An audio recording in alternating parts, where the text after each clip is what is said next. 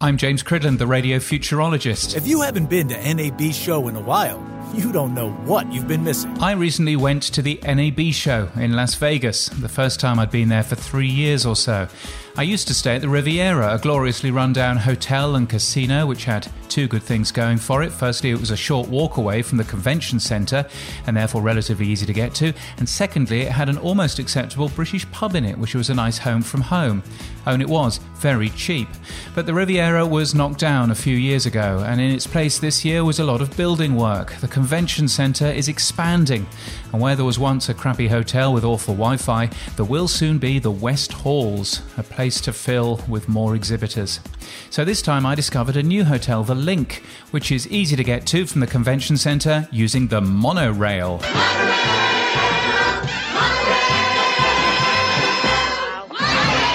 It doesn't have the opulent fanciness of the Wynn, but it also doesn't have the prices to match.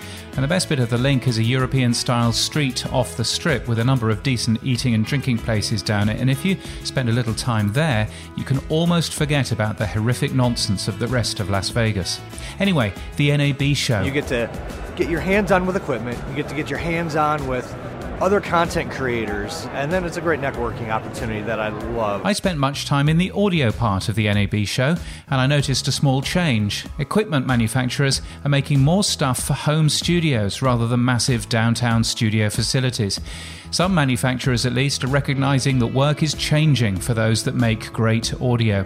We don't need gorgeous studios in expensive locations now that we have high speed internet.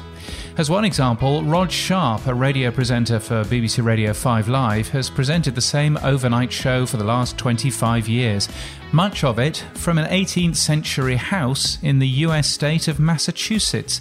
All he requires is a microphone, a few monitors, a data link, and not much else. And there are more stories of radio stations being happier to leave the studio behind. Filippo Solibello, a broadcaster for Italian broadcaster Rai, sees a studio as a confining place. He much prefers to take his show on the road. And again, he appears to need a microphone, a laptop, and a Wi Fi connection. Indeed, there are many stations, some on internet only, some on FM or DAB, which exist without having a broadcast centre at all, each show coming from the presenter's home. Radio's unique selling point is a human connection and a shared experience, something that Spotify cannot possibly hope to do. And increasingly, that human connection and shared experience isn't served by having presenters locked in a brightly lit studio, wittering on about Kim Kardashian or interviewing movie stars. Better, perhaps, to get out and do stuff, whether live or nearly live, across your broadcast area.